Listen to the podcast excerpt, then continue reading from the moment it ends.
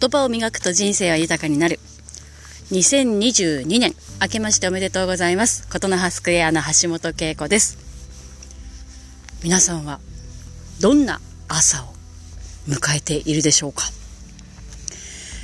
私の住む静岡はですね、本当にぐるっと雲一つない、あ、一つだけ雲があったな。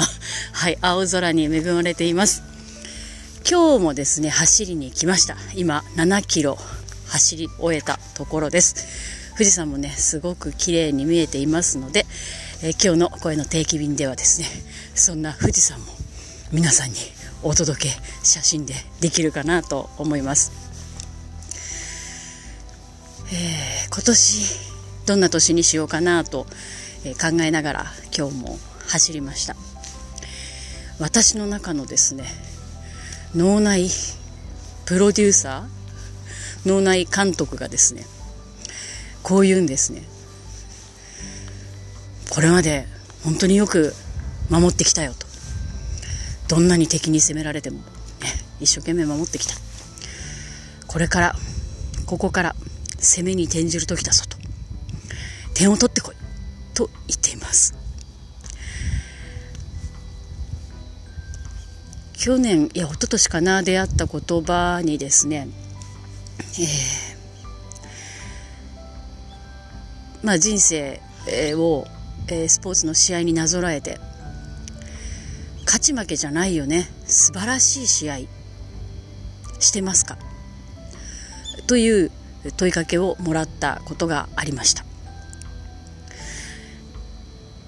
まあ、人生をね素晴らしい試合にするためにはやっぱり勝ち負けじゃなくて本当に心を動かせる試合ができるか。だからただ守る一方ではやっぱり自分も面白くないし見ている人たちの心も動かないんじゃないかなと。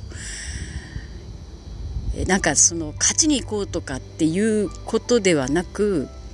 点を取りに自ら選んで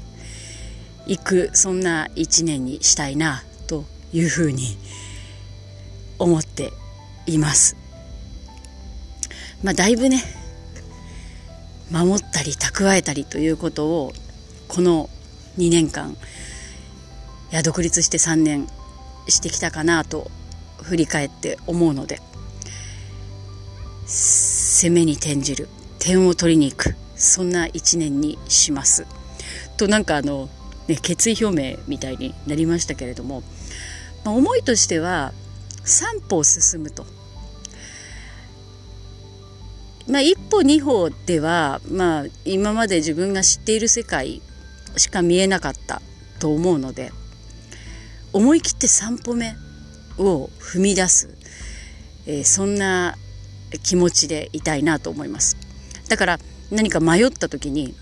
3歩進むとどうなるかと いうことを常に自分に問いながら変化を楽しみリスクを顧みず前に進むそんな一年にします。どうぞ皆さんもついてきてください。なんだこの、え あの上からな感じになっちゃって、えー、新年早々どうした？橋系という感じですけれども。まああのー、ねなんかそのリスクを顧みずこう集団の中でもね走ってる人がいるとねなんだあいつみたいな。なんかちょっともうちょっと頑張って走ってみようかななんてねこう思ったりするもんじゃないですか。まあちょっとそんな、え、感じでそんな猛ダッシュはしませんけれども3歩前に3歩前に進むそんな1年にしていきます、え、今年もどうぞよろしく。お願いいたします。一緒に磨き合っていきましょう。それでは2022年も元気にいってらっしゃい。